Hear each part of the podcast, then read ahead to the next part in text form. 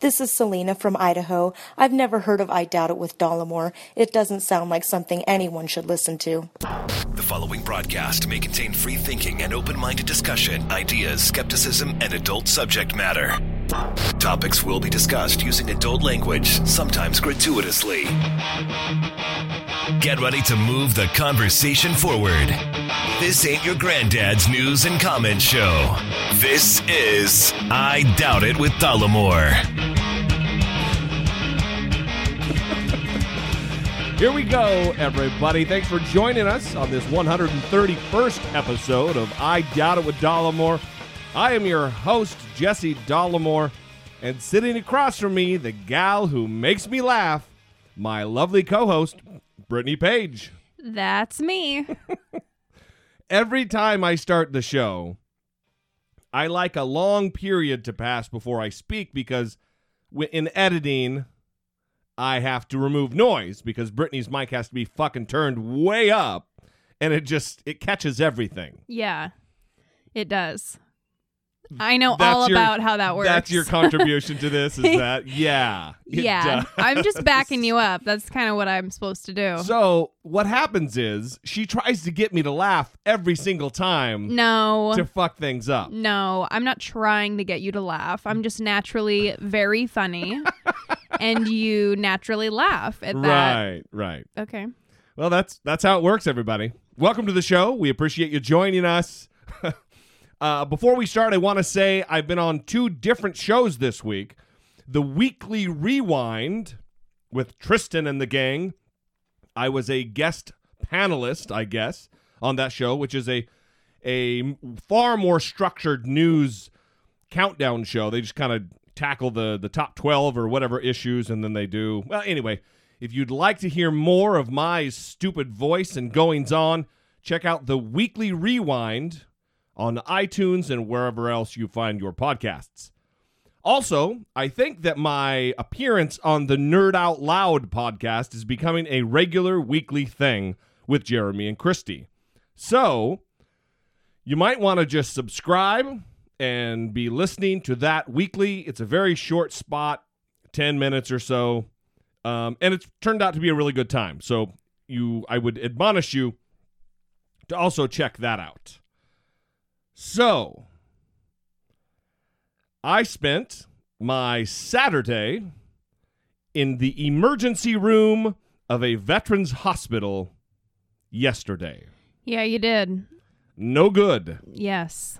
It is amazing to me how every single VA is the same in one certain aspect. In not being able to perform well. Well, that too, but that wasn't what I was thinking. Actually, I thought that our visit to the ER was relatively abbreviated. Mm-hmm. I've been in ERs before where it's a long time, especially when you're not bleeding or ceasing to breathe. Mm-hmm. In my case, after we left Spokane, having just left there, the day before we left, I started this heel pain. And it felt, I looked it up online because that's what everybody does now. You just search the web and see if somebody else has similar symptoms and find out what is wrong with you, or me, as it were. And I thought that I had something going on with my Achilles tendon. That turned out to be not the case. The pain got so bad on Saturday that we packed our bags and drove the 10 or 12 miles, 15 miles to Long Beach, to the VA hospital there. After a relatively extended wait, I was seen. They x-rayed me, and I have what is called a calcaneal spur.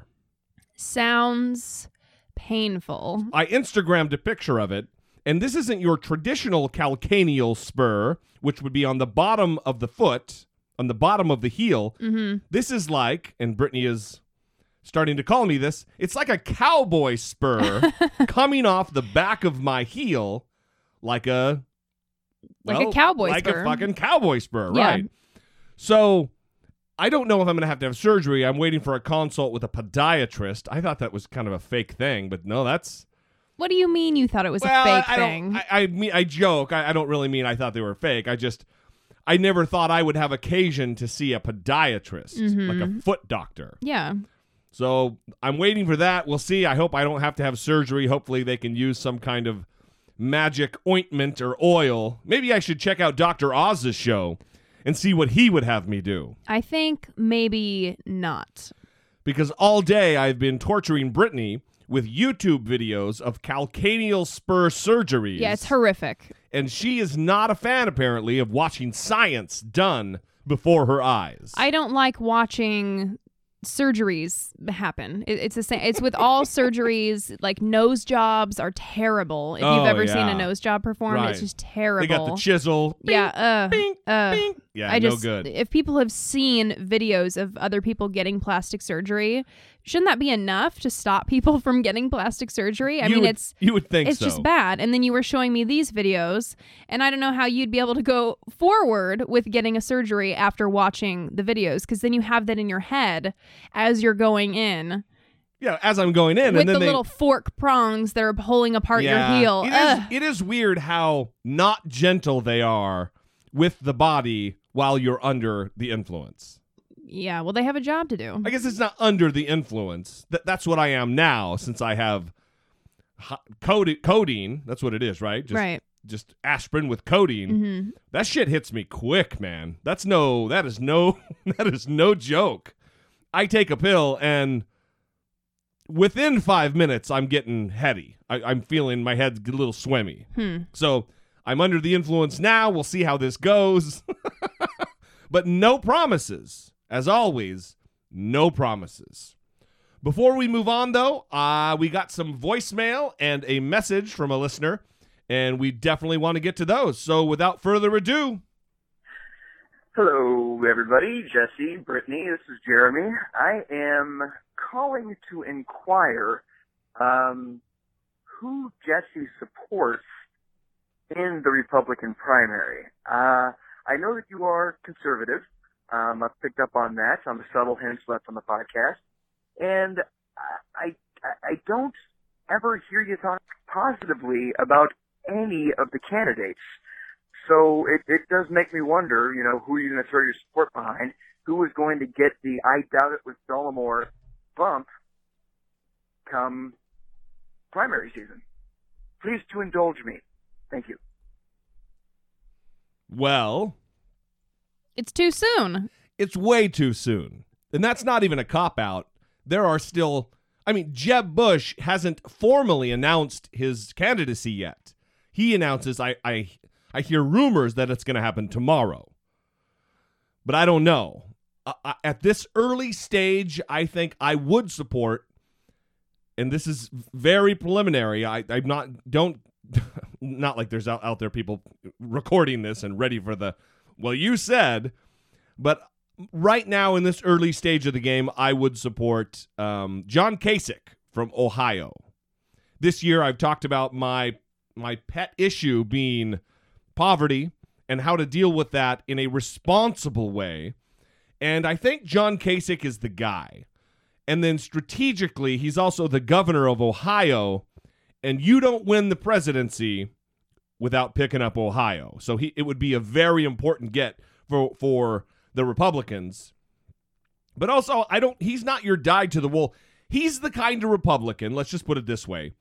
He's the kind of Republican that my parents would call a rhino. Republican in name only. That's right. That's exactly right. So that's my kind of Republican.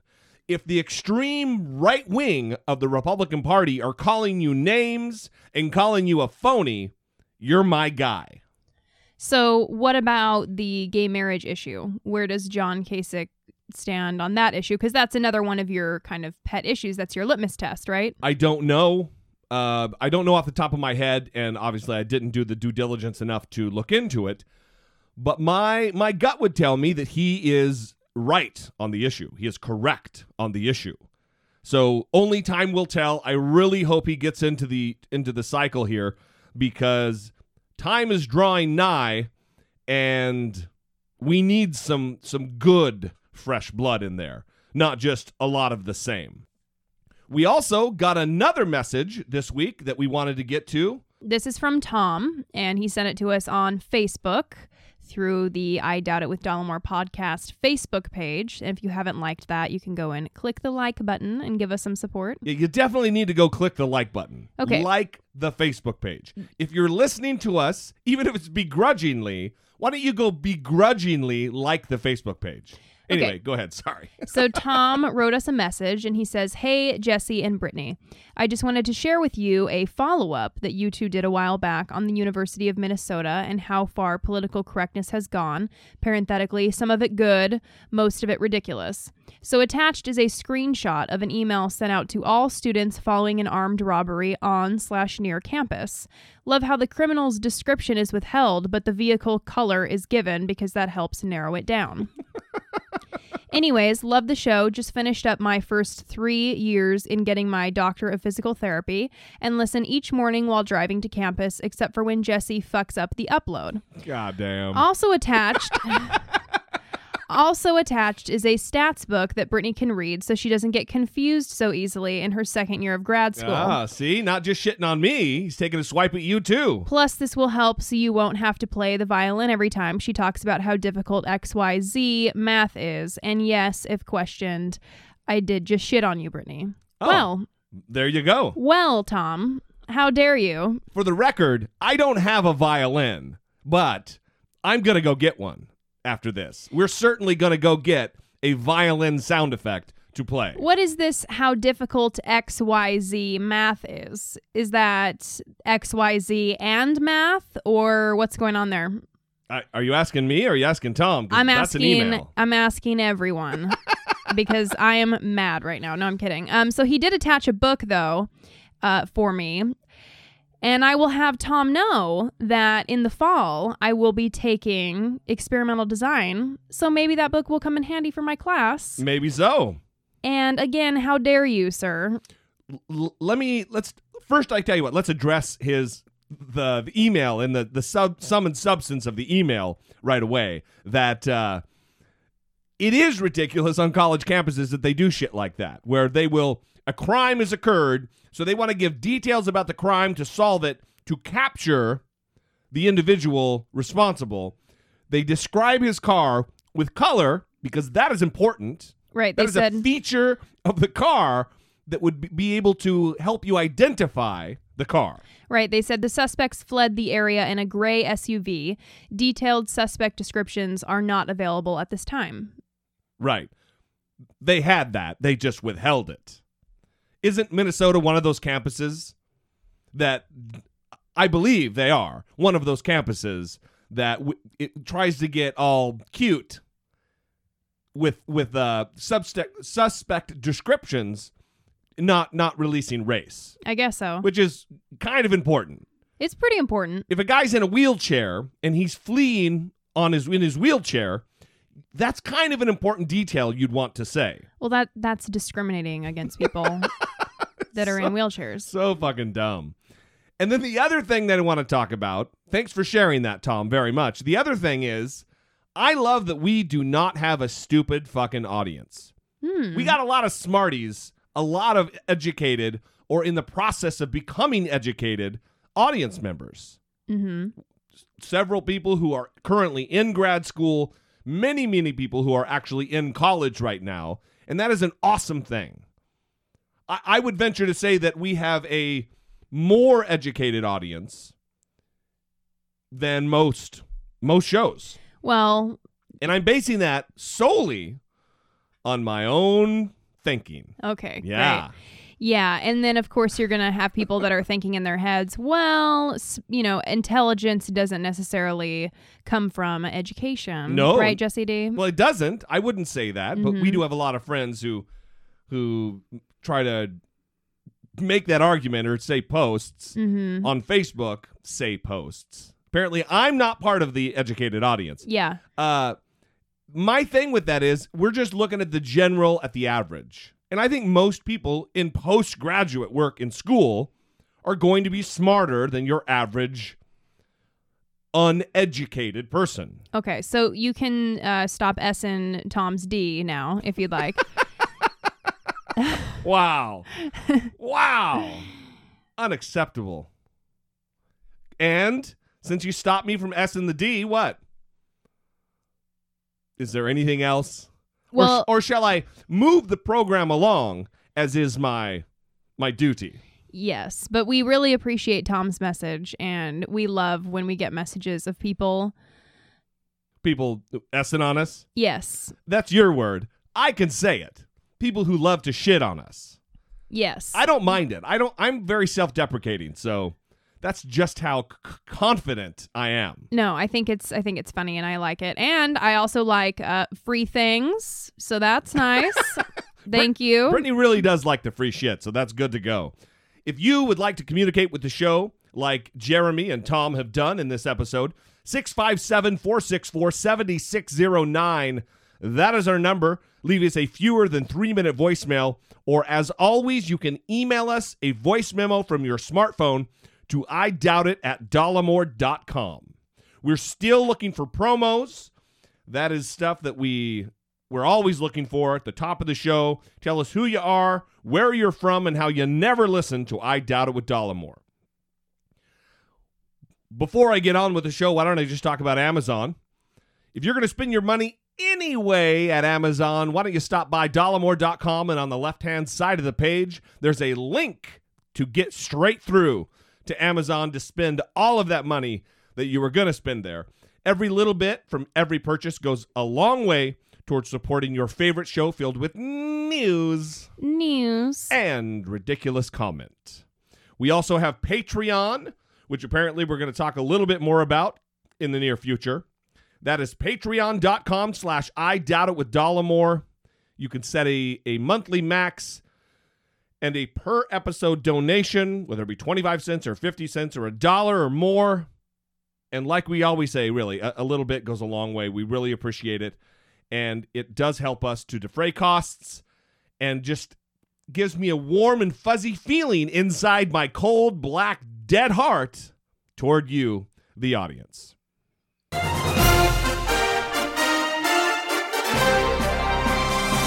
Dollemocracy 2016, facing down pessimistic politics with realistic optimism.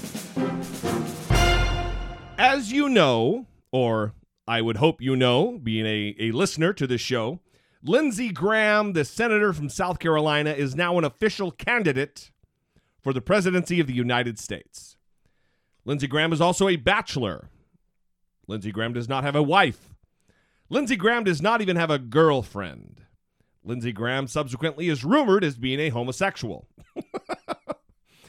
I don't think it matters. I think withholding something like that may or may not matter. I really haven't given it enough thought to come down with a position on it. But him not having a first lady is apparently talk of the town in Washington.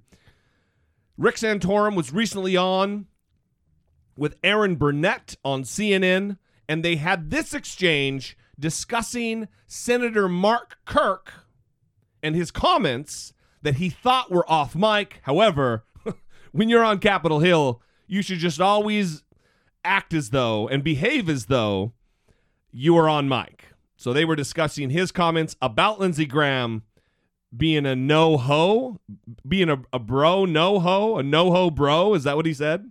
Yeah, he says that he's a bro with no-ho. A bro with no-ho. Right.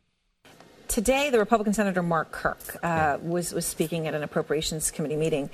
He said he was joking with colleagues when he made a comment about Lindsey Graham, who's running for office. It was about his bachelorhood and what it would be like in the White House. And I wanted to play for you what Senator Kirk said. I haven't rotated. Mr. Leahy. He's a bro with no hoe. I see the look on your face.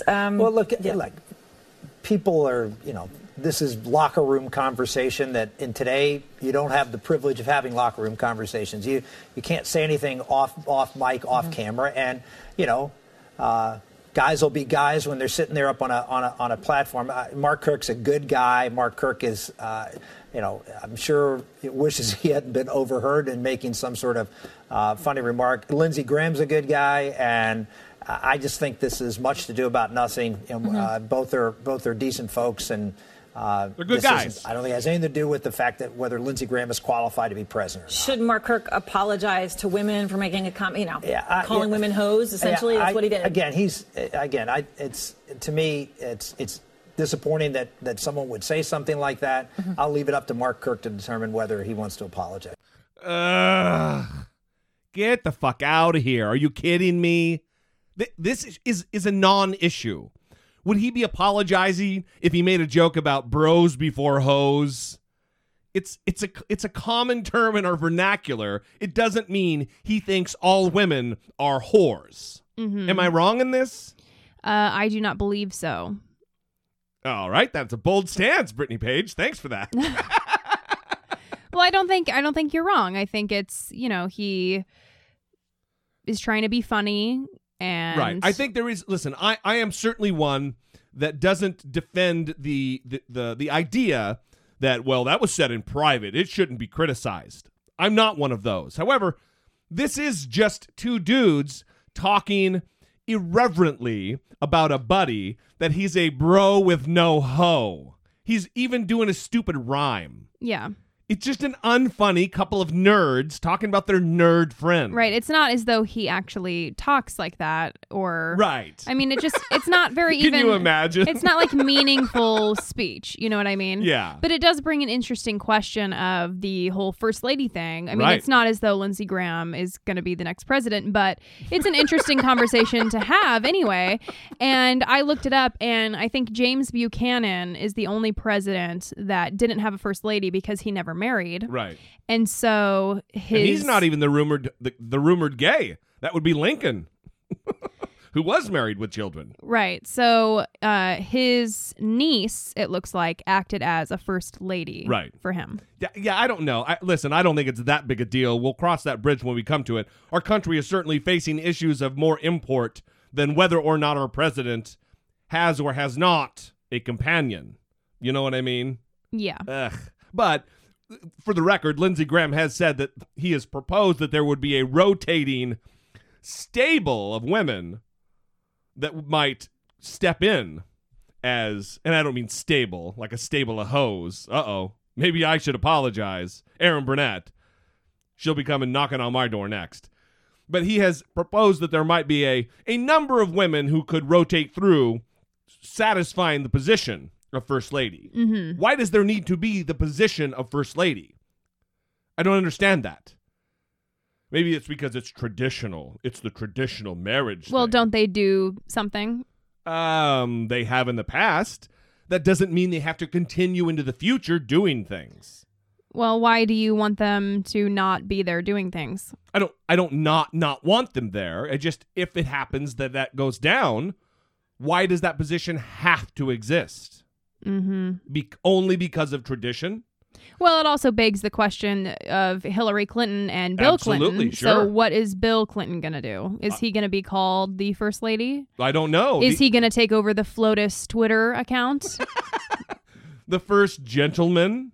Yeah, I mean, what'll he be? Well, it's kind of exciting to see what will happen. Yeah, I'm super excited about it. Oh, it's real exciting. All right, well, let's move on to something of a little bit more importance and seriousness. Bernie Sanders was recently on the Charlie Rose show, hosted not by Charlie Rose, conspicuously enough.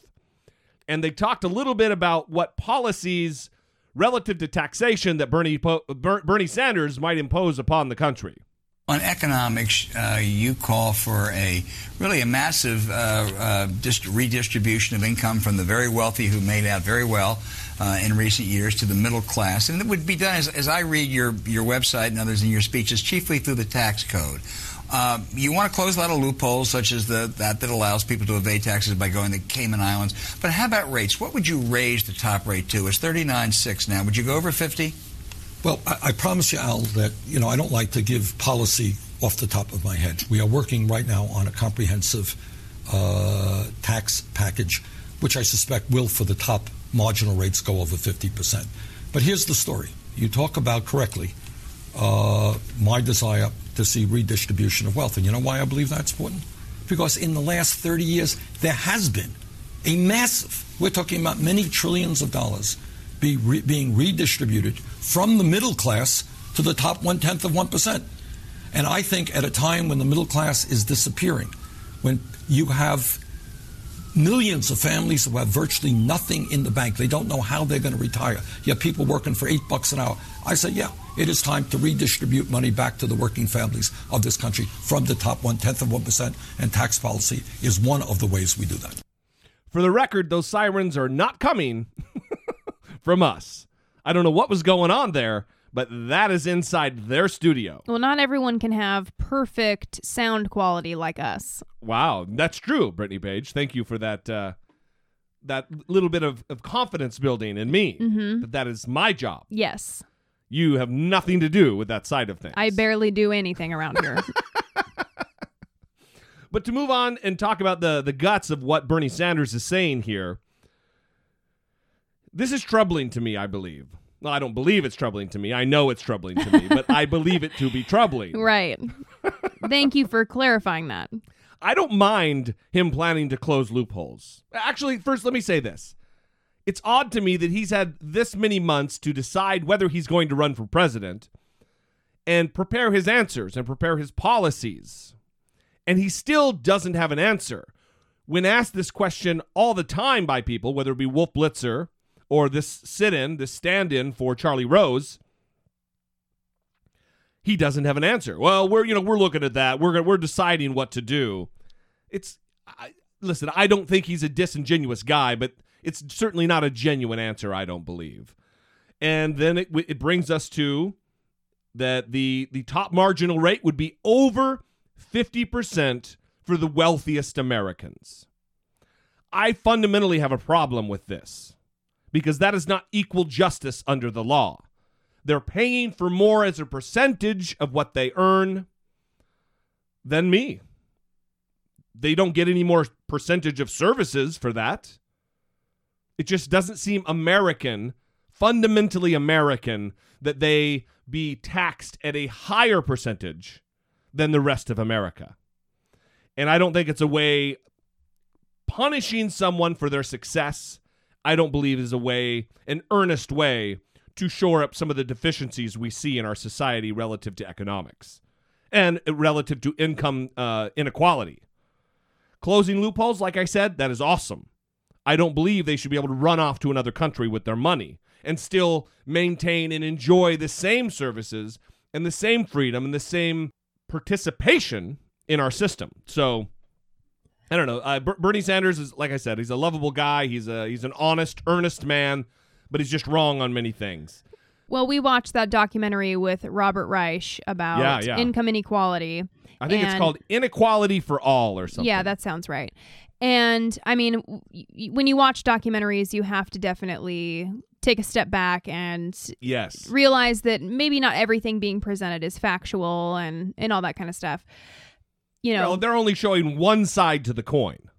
Right. Yeah. But in that documentary, I believe there was talk of people like Mitt Romney or very, very wealthy individuals like that who actually get taxed at a lower rate than average citizens. So would that be one of the loopholes that Bernie Sanders is referring to, that sometimes these rich people are able to get taxed at a lower rate than average citizens? That would be, and I would have a problem with that as well. I think it should be an equal thing across the board. Mm-hmm. No one should have a lower rate. No one should have a higher rate.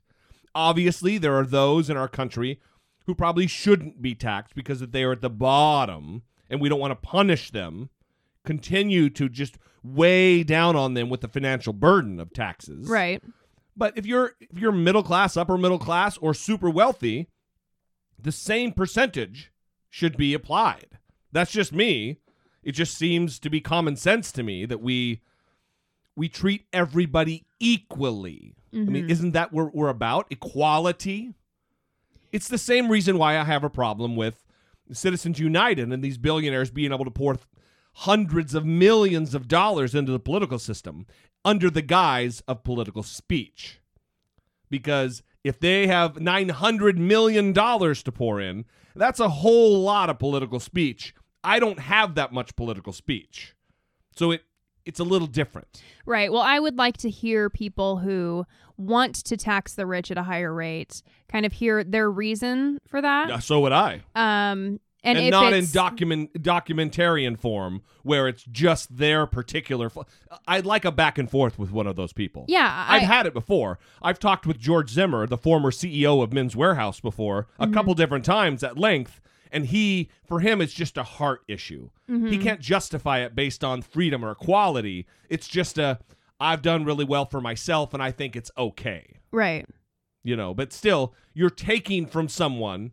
what they've earned, it is theirs. You're taking it from them and giving it to someone else. Fundamentally, I don't agree with that. Yeah. And I definitely used to feel that way. And then I think through us kind of arguing about it, I've had to come around a little bit. I mean, I still instinctually feel like... Sure. I would like rich people to be taxed more than average people. Well, it's in-group, out-group. But it's impossible for me to completely just disregard what you're saying because what you're saying is right. So I'm fighting with an instinct that I have with logic, I guess. Well, it's somewhere there's got to be somewhere in the middle. Right. And I think I am in the middle on this. I don't think I'm far, far right on this. Anyway, the interview went on, and they talked a little bit about Hillary and... her stance on the Trans-Pacific Partnership, that trade deal we talked about a couple times on the show, and this is how that went down. I've known Hillary Clinton for 25 years, and I have a lot of respect for her, and I intend to run this campaign not through personal attacks, but on issues. And Hillary Clinton and I disagree on a number of issues. Right? The issue that is in the forefront is this Trans-Pacific Partnership. I have helped lead the effort against that. I have been in opposition to all of these terrible trade agreements that have cost us millions of jobs. Al, I frankly don't understand how you could be a major candidate for president of the United States, Hillary Clinton or anybody else, and not have an opinion on that issue. You could be for it, you could be against it. Well, let me tell you, you and Martin O'Malley and Hillary Clinton appeared before the AFSCME Executive Board this past week, I believe, and they asked all, I think separately, they asked all of you about it, and I am told by very reliable sources that what Hillary Clinton responded was, we don't know what's in the TPP yet. We don't know the details, so I can't take a position until I know what the details are. Well, isn't first of all, there's some truth to that, and that talks to the reason why you should vote against it. If a major, major bill, which deals with 40% of the world's economy, is coming before the United States Congress, and members of Congress don't know what's in it, you think it might be a good reason to vote against it? Well, but it's not up yet. I mean, you've actually voted on fast track. You didn't vote on the TPP. Well, fast track is the key vote, because if fast track gets passed, TPP will get passed. But her explanation to AFSCME doesn't cut it with you? No, of course it doesn't. Is it a cop-out in your view? Yes, it is. Two things here. One, if a major, major bill is coming forward and none of the members of Congress know what's in it, you should automatically not vote for it. Apparently, his memory is short because that is exactly what they did with Obamacare. That is precisely what they did with the Affordable Care Act.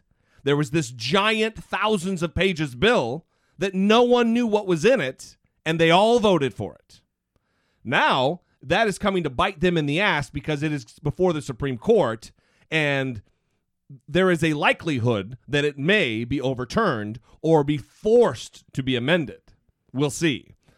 That would be the first point. The second point would be talking about how Hillary Clinton at one time very much supported this Trans-Pacific Partnership, notwithstanding the fact that no one knows what's in it. Several times she has spoken glowingly and supportively of the TPP. Chuck Todd, this last weekend or recently, was on his show with John Podesta, who is the chairman of her campaign, and they talked a little bit about Hillary Clinton's different positions. I don't want to say flip-flop. Well, we'll say flip-flop. Her different positions throughout the years. I want to ask you about some of those because the trade issue actually fits in with a whole bunch of changes. Over the last decade, she shifted her position on same-sex marriage, on immigration, on NAFTA, on the Iraq war, on Cuba policy, on criminal justice reform, just a few that she's done recently. These all, and they're all to the left, all to the progressive side of things. How should progressives believe these are changes of conviction and not simply changes of convenience because the Democratic electorate has changed? I don't think there's anybody who's been more consistent in their entire career from the day she left law school, went to work for the Children's Defense Fund. From her work in Arkansas to First Lady of the United States, she's fought for children, for families. She's made her priorities clear, her values clear. You know, times change. A decade ago, I think a lot of people had a different view on marriage equality. Today, the country has shifted. She's at the forefront of saying that that is a right that every American should have. She's gone further and said we need to protect the LGBT community in the workplace. So I think circumstances change. This isn't 1992. We're not talking about 1992, John Podesta. Well, hold on. He keeps on saying that times are changing, but right. He's trying to say that Hillary Clinton has remained the same for decades. Yeah, not the case. And what would be better for him to say is, well, times have changed, and Hillary Clinton has changed on some of her positions, to just be honest rather than a blanket statement of, no, she's been the same ever since she was 10 years old. Right. Well, or even 1992, 23 years ago. We're not talking about decades ago. This next clip is from Chris Matthews talking to Hillary Clinton during a town hall meeting while she was running for Senate for New York. The New York Times recently began posting the celebrations of gay unions. Not just straight people getting married, but gay people who want to announce their unions. Do you think New York State should recognize gay marriage? No. No. Okay. Would you, let's talk about it. I'm going to run through these, and then we're going to this kid right here. Would you apply an abortion litmus test when reviewing judicial nominees, especially the Supreme Court? Would you insist that a person be pro-choice before you accepted them? I would insist that a person follow the judicial precedent, and I believe that Roe v. Wade was an appropriately decided decision. Notice how he completely lets her off the hook there. Well, the audience didn't let her off the hook. So, here it is in its glory one more time. In a short form. Do you think New York State should recognize gay marriage? No. No. Okay. Then, just a little bit more than a decade ago, Hillary Clinton, this is 2004, everybody, 2004, Hillary Clinton gave a speech on the floor of the United States Senate. I want to clarify exactly what I'm getting to here. She gives a speech, meaning she sat down, she either wrote it or she had a speechwriter write it. Thought went into this. These aren't extemporaneous remarks. These are planned, well-thought-out remarks that she's going to stand on hallowed ground on the floor of the United States Senate on the record and say this. I believe that marriage is not just a bond, but a sacred bond between a man and a woman.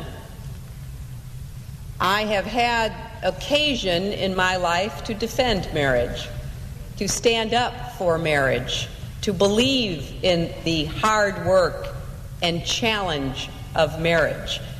So I take umbrage at anyone who might suggest that those of us who worry about amending the Constitution are less committed to the sanctity of marriage or to the fundamental bedrock principle that it exists between a man and a woman going back into the mists of history as one of the foundational institutions of history and humanity and civilization, and that its primary principal role during those millennia has been the raising and socializing of children for the society into which they are to become adults. If we were to disguise that voice, lower that voice like she was a witness protection person, and I was to tell you that was Rick Santorum, no one would not believe me. Everyone would believe me on that. Hillary Clinton only 10 years ago held a position with very articulate words and thoughts that Rick Santorum holds today. So Brittany and I have kind of argued about this. Not kind of. We've argued about it. We argued about it, and whether we should even talk about this or play this, and what would be the motivation behind it. I truly believe this is just for information. I really believe that the audience needs to know this is a grown woman in her 50s who believed that marriage was between a man and a woman, and it went back into the mists of history and all the weird shit about how it's meant to be to raise and culture children in our society. All the things that she would completely deny now. This highly educated woman was late to the gay marriage table, later than me, former Christian, former extreme right-wing person. She was late. So it's, right. It's either she really changed her mind, this liberal lady, or she's a liar who does believe in gay marriage, but chose her own political progress and career over the fundamental civil rights of her fellow Americans. Right. Well, I don't think the changing of her mind is necessarily problematic. And you and I kind of disagree about this. But I think, you know, part of the reason many of the subjects that we talk about on the show, we talk about with the hopes that it will start a conversation, and that conversation will lead to people changing their hearts and minds. Right. Absolutely. And so it's within the realm of possibility that someone can change their mind on gay marriage. And we should hope. I believe that, yes. We should hope that people like Mike Huckabee, Rick Santorum, Jeb Bush, Marco Rubio, Ted Cruz, all these people will eventually go the way of Hillary Clinton and change their minds, quote unquote, about gay marriage, whether it be because they're forced to because of a Supreme Court ruling or because they're doing it because it's popular. Like I said, this is simply informational, and I wanted to put it out there for our audience so they know, because I don't know about you. I guess I'll pose you that question. Brittany, do you believe that she just changed her mind?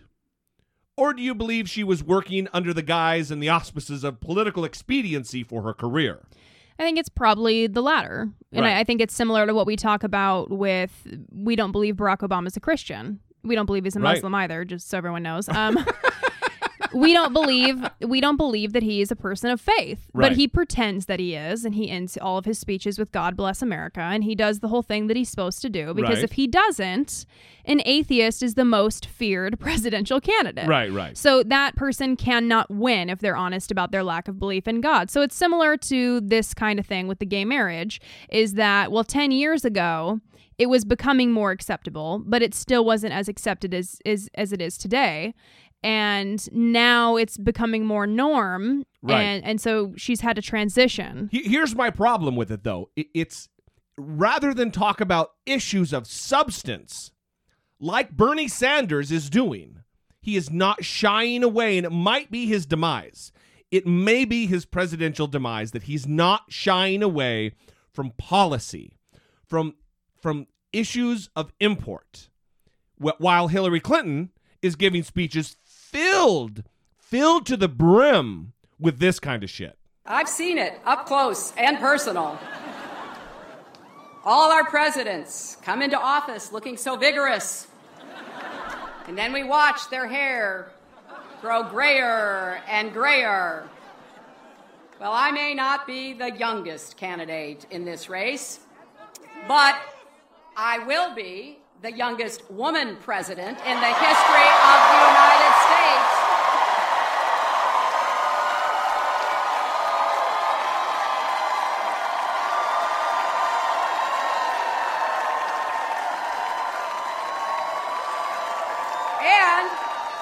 And the first grandmother as well. And one additional advantage. You won't see my hair turn white in the White House. I've been coloring it for years.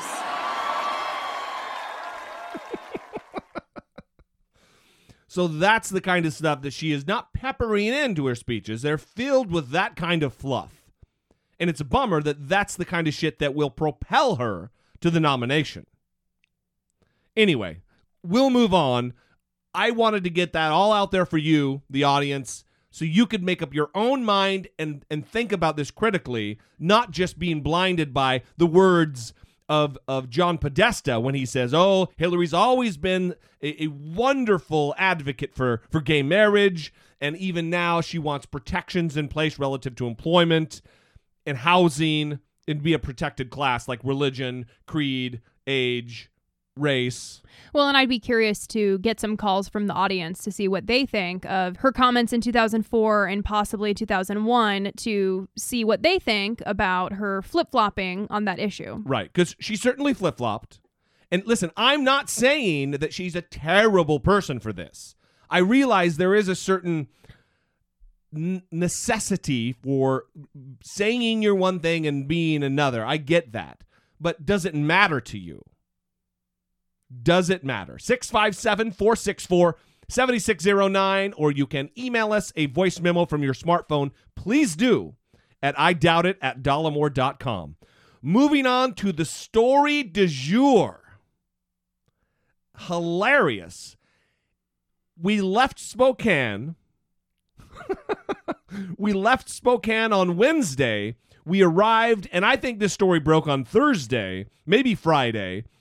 And I thought that it was some kind of a Facebook algorithm thing, that they knew we were there, and then they threw this in my feed because we had just been in Spokane. President of the Spokane, Washington chapter of the NAACP, the National Association of the Advancement of Colored People, which in itself is a fucking weird, change your name. You know what I mean? Anyway, Rachel Dolezal is the president there, and there has been all kinds of hubbub. This is an international story now, and it leads me to something I've thought about Spokane for many, many years. In fact, on the way walking from dinner the other night, I was talking to Brett number one about just how white Spokane is. Well, it turns out Spokane is so white that even their NAACP chapter president is a white lady. The internet has gone goddamn crazy over this story over the last few days, and we're going to talk about it just a little bit. This woman who teaches Africana studies at Eastern Washington University in Cheney was interviewed by KXLY, the local television station there, and they asked her it's like an 8-minute interview, and they ask her all kinds of stuff, and at the very end of the interview, he asks her this question. Are you African American? I don't understand the question. That pregnant pause is a beautiful thing for that reporter, because he knows he's got her. In the spirit of the way we do things on this show, I want to give you the whole context of what was talked about and not that one little soundbite that you've been hearing on the news everywhere. So I know what these images mean and take them very seriously given the history of racism in the United States. Speaking of that, did your dad ever make it to Spokane in January for the ribbon cutting? No, actually. He has unfortunately has lung cancer and was not able to get cleared for surgery, and so... Yeah, that sounds like a terrible break for you. I'm sure that he would have been very proud of you. Is that your dad? Yeah, that's my dad. This man right here is your father? Right there? Do you have a question about that? Yes, ma'am. Okay. I was wondering if your dad really is an African-American man. That's a very... I mean, I don't know what you're implying. Are you African American? I don't understand the question. I did tell you that yes, that's my dad, and he was unable to come in January. Are your parents? Are they white? And Rachel Dolezal walks away. So she was outed by her parents on Thursday this week. That's exactly right. She was ultimately, when the press went to her parents to find out exactly what the deal was, they were forced into saying what the hell was going on. Right. So her parents are both white, and they've been showing old pictures of her on the internet. That's right. And she looks white because both her parents are white. But now, today, she looks very, very different from how she looked in the pictures that her parents have released. Right. Yeah. She is blonde-haired, blue-eyed, blonde, straight hair. I am more dark and black than Rachel Dolezal. Her parents were on CNN, and they were, I think, with Poppy Harlow, and they had an exchange. This story is strange. It just doesn't seem to make sense. You've provided us a birth certificate of Rachel's. You've given us family photos of Rachel. Why is your daughter then pretending to be black? We can't answer that question for her. She has not explained to us why she is doing what she's doing and being dishonest and deceptive with her identity. This is your daughter, though. Why do you think she's pretending? Well, basically, bottom line, we're just saying that we're confirming the truth. We are her birth parents, and we do not understand why she feels it's necessary to misrepresent her ethnicity. Now, this has clearly been going on for a while. When did it start? It started kind of gradually, maybe around 2007 or so. But we first heard about her claims to be African American from a newspaper article from the Spokane, Washington area. And that was the first we knew she was doing it. She has never claimed to be biracial or African American in our presence. She's risen to be a leader, as we see. I mean, she's the president of the local chapter of the NAACP. She's risen to be a leader in the African-American community in Spokane. Why, you say the first time you heard about her misrepresenting herself was from a newspaper, when a newspaper article came out. Is that why you haven't spoken out before? Well, this newspaper article that I'm referring to was some years ago, but Rachel has not wanted to have contact with us. And so we haven't communicated with her about this. We've only recently been contacted as her birth parents to verify that she is our daughter. We've never been brought into the picture. We've never been asked these questions until now. It's just a really strange situation. I find it more funny than anything else because I don't think that she's really doing any real damage. Mm-hmm. You know what I mean? I mean, it's... I'm sure that some feelings are hurt, but I don't think the black cause is being set back. I mean, I'm white, so I'm saying that. I don't really have any inside information, but it just seems to me that she's damaged goods. I don't take her as just some liar. You know what I mean? Something's going on where she wants to identify with another group because she's feeling left out or lonely or I don't know. You know, but she. I've read many different places where they're saying that she doesn't identify as black or that they're trying to justify or make excuses for her behavior, and that's just not the case. The president of the NAACP, who we think is a black woman who says she's the victim of hate crimes, might not be black. That seems like a misrepresentation. I can understand that. I mean, like I said, it's more important for me to clarify that with the black community and with my executive board than it really is to explain it to a community that I quite frankly don't think, really understands the definitions of race and ethnicity. Do you think anyone within the Spokane NAACP is unclear about your identity? I'm not sure. Would you identify yourself as an African American? I actually don't like the term African American. I prefer black. And I would say that if, if I was asked, I would definitely say that, yes, I do consider myself to be black. So this is the beauty of language, is we have the commonality of language. We communicate with one another knowing the different terms, the nomenclature of our words. So when he asks, are you African American? She says, well, I don't really like that term, African American. I like the term black. So then she can wiggle and weasel out of the exact answer. But ultimately, that's what she says. Yes, I do consider myself to be black. She's not black. Well, it's interesting that before she was asked, are you African American? And she said she didn't understand the question. Yeah.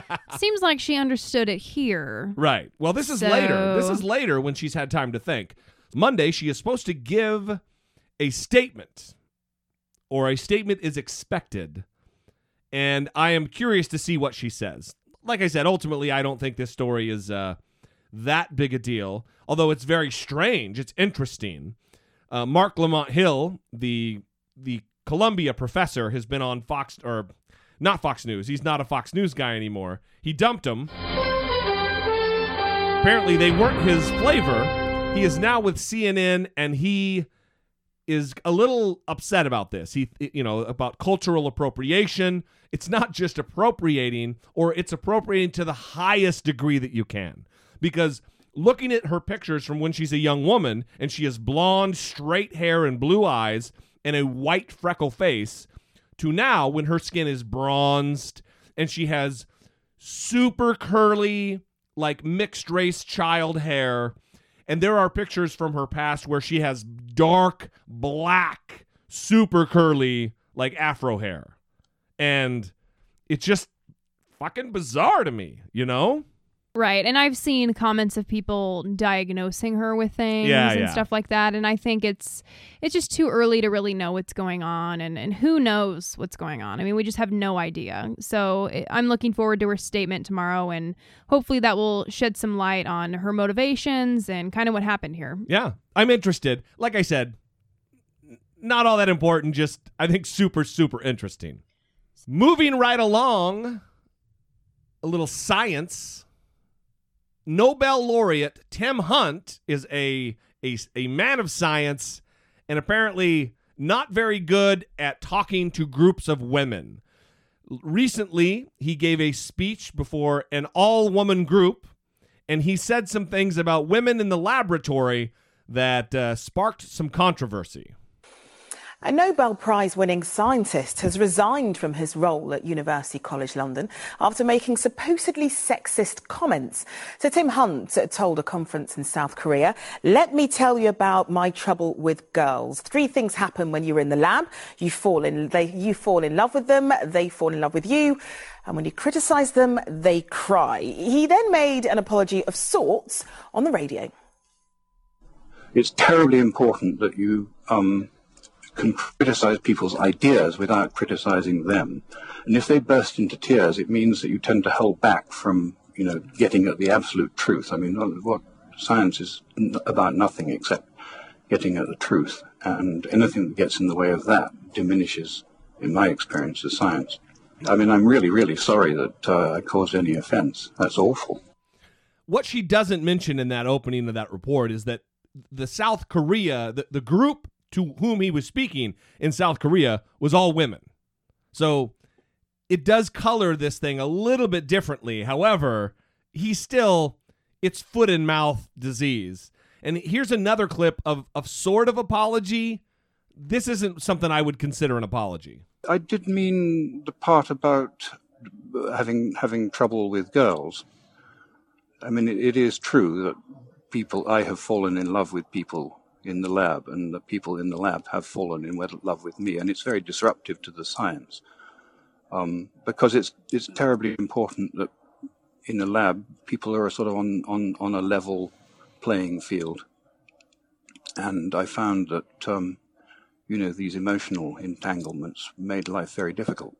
I mean, I'm really, really sorry that I caused any offense. That's awful. I mean, I certainly didn't mean. I just meant to be honest, actually. Well, there's several things that are frustrating with this, and one of them is he says it's terribly important that in a lab people are on a level playing field, and all the time you hear about female scientists being told to wear their hair differently, dress differently, do something differently with their appearance so that they aren't hit on, so that they aren't distracting. Right. men are never asked to do those things. Well, this guy, he didn't even bother to clip his nose hair, which is braidable. And I'm not fucking kidding. Go Google image search. I know that this is cheap, but go Google image search scientist or Dr. Tim Hunt, and you're going to see the longest fucking nose hair you've ever seen on a Homo sapien. It is ridiculous. It's like out of a comedy sketch. Ugh. So I don't know what to say other than it's just ridiculous. You know, he says that women cry in labs when you criticize them. Yeah. Here's my thing. This guy... I'm rolling my eyes, by the way. Yeah. They're I think they might be stuck. Just hit your head off in the back of the head. Yeah, they hurt. Here's the deal is this guy is a Nobel Prize winning scientist. He was probably... I mean, he's a genius. He's a genius. He's a nerd turd. This guy is the height and the epitome of nerd turd. He probably hasn't always had the best luck with the gals, if you know what I mean. So he is probably falling in love in the lab all the time because, you know, any whiff of perfume sends him into a fucking frenzy. But he should be smart enough to know when he's running a lab with other human beings that this kind of behavior, this kind of just this thought pattern it's faulty, it's wrong. It's not indicative of the society in which we live, the state of modernity in which we live. Yeah, so this is unfortunate, and it's a bummer that he had to resign from his position because, I mean, it's not that big of a deal what he said. I mean, he shouldn't have said it, and it was stupid, but did he need to resign from his job? I mean... Yeah, I mean, it's... I don't even know if that's his major position. Maybe he just needs to be talked to. Right. A stern talking to. Yeah. Maybe spanked by a sexy lady. Well, no. And since he thinks comments like these are ironic and meant to be taken lighthearted, I just wonder how he's giving criticism to people in his lab. Like, how is that working to make them cry? I'm curious to see some sort of videotaped reaction where he's trying to reprimand somebody and what the reaction is. Yeah. I don't know. Maybe they were crying because they were afraid that some of the nose hairs were going to get on them. That actually is the most logical thing that I've heard surrounding this story the whole time. So moving along to a little 538 brought to you by Nate Silver. We love that guy. Recently in New York, there is a prison that has allowed an escape of two murderers, convicted murderers. One woman is now in custody or has been indicted or arrested for aiding and abetting them by giving them hacksaw blades and all kinds of other shit. It seems as though they've romantically manipulated her, and she had some sort of relationship with one or both of them. But they are on the loose. And 538 comes in because they have compiled some data relative to prison escapes, successful prison escapes in New York over the course of... How many years, Brittany? So between 2002 and 2013, 30 prisoners managed to complete an escape from a New York prison, meaning that they got off the premises. But 60% of those prisoners were back in custody within 6 hours. Every remaining prisoner, save one, was caught within 24 hours of escape. Wow, they get it done, huh? And that last, longest at large prisoner still didn't manage to go on the lam permanently. He was back in a cell within 3 days. So far, these men have been out for, I think, 3 days now, over 3 days. Yeah, it seems like we're going on a week now. I don't know exactly, but it's longer than that. So they are beating the odds as of now. These guys are winners. We shouldn't go that far.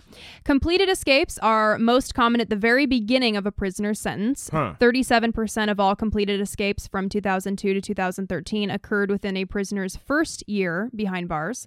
An additional 30% of escapes happened in the next year, and only 10% of escapes were made by inmates who served more than 5 years, kind of crumbling the Shawshank Redemption theory to the ground. The Andy Dufresne attempt. Right. I guess maybe not all prisoners are as dedicated as Andy Dufresne. That's right. He stood up to the sisters, too, so, you know, he's got some gumption. It might be that the newest prisoners are most likely to escape because they have spent the least time adjusting to life behind bars and resigning themselves to confinement. However, it also may be that the more time an inmate has served, the more often he or she has seen fellow prisoners return to jail after only briefly successful escapes. Yeah. I think it's interesting. I mean, there's obviously something, there's a lore or romanticism around escaping from prison, but these are bad guys. I mean, there's a lot of talk on the news right now about one of them being psychopathic, or he is a problem, and that's not a guy we want on the outside. Right. So. I think his family has come out and said that he's not a good person. So 538 ends this article saying, if the two recent escapees are caught soon, that success will give prisoners one more data point suggesting that even the cleverest escape attempt is unlikely to be worth it. Because you get caught. Yeah, they bring you back. Yeah. Not worth it.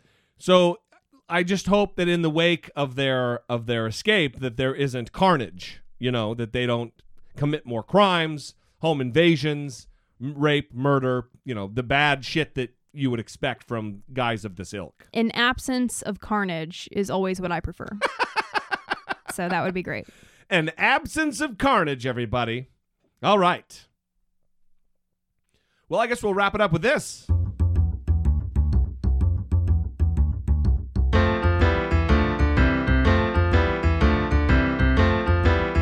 It's the asshole of today. Kyle Smith. I think that's the way we should do it from now on. At the end of the drop, you say the asshole's name, and then we move on to the story. Perfect. You're doing great. Continue doing it. Okay. No. Thanks. I like the encouragement. That's great. Kyle Smith is a New York Post film critic who recently had, I don't know if I'd call it an essay or just a little blurb in the New York Post about how ladies generally don't get the movie Goodfellas. Yeah, This guy is just a turd, and as I was reading this article, there were so many things that jumped out at me, but I'll just read a couple of the things that were particularly just shocking. First, let's do this. Let's talk a little bit about Goodfellas. Oh, okay, right. One of my favorite movies of all time. Yeah, great movie. Starring Robert De Niro, Ray Liotta, and the little guy, Joe Pesci. And it's a mafia movie. And it is a classic mafia movie. It might be my favorite movie of all time. Mm-hmm. Either that or Godfather 2. So not to say that I just love mafia movies, because there's a lot of turds out there. But those two are really good movies. And Goodfellas especially is just a beautiful movie. Very well done. And based loosely on real life. Mm-hmm. So based on the fact that it's a mafia movie, this guy says that the ladies... they just don't get it, and they're not able to get it. Right. So he says, the wise guys never have to work.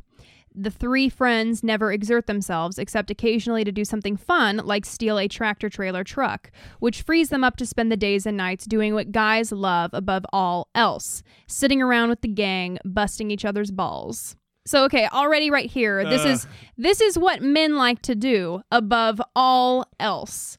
Is sit around with the gang, what is this, Scooby-Doo, and bust each other's balls, right?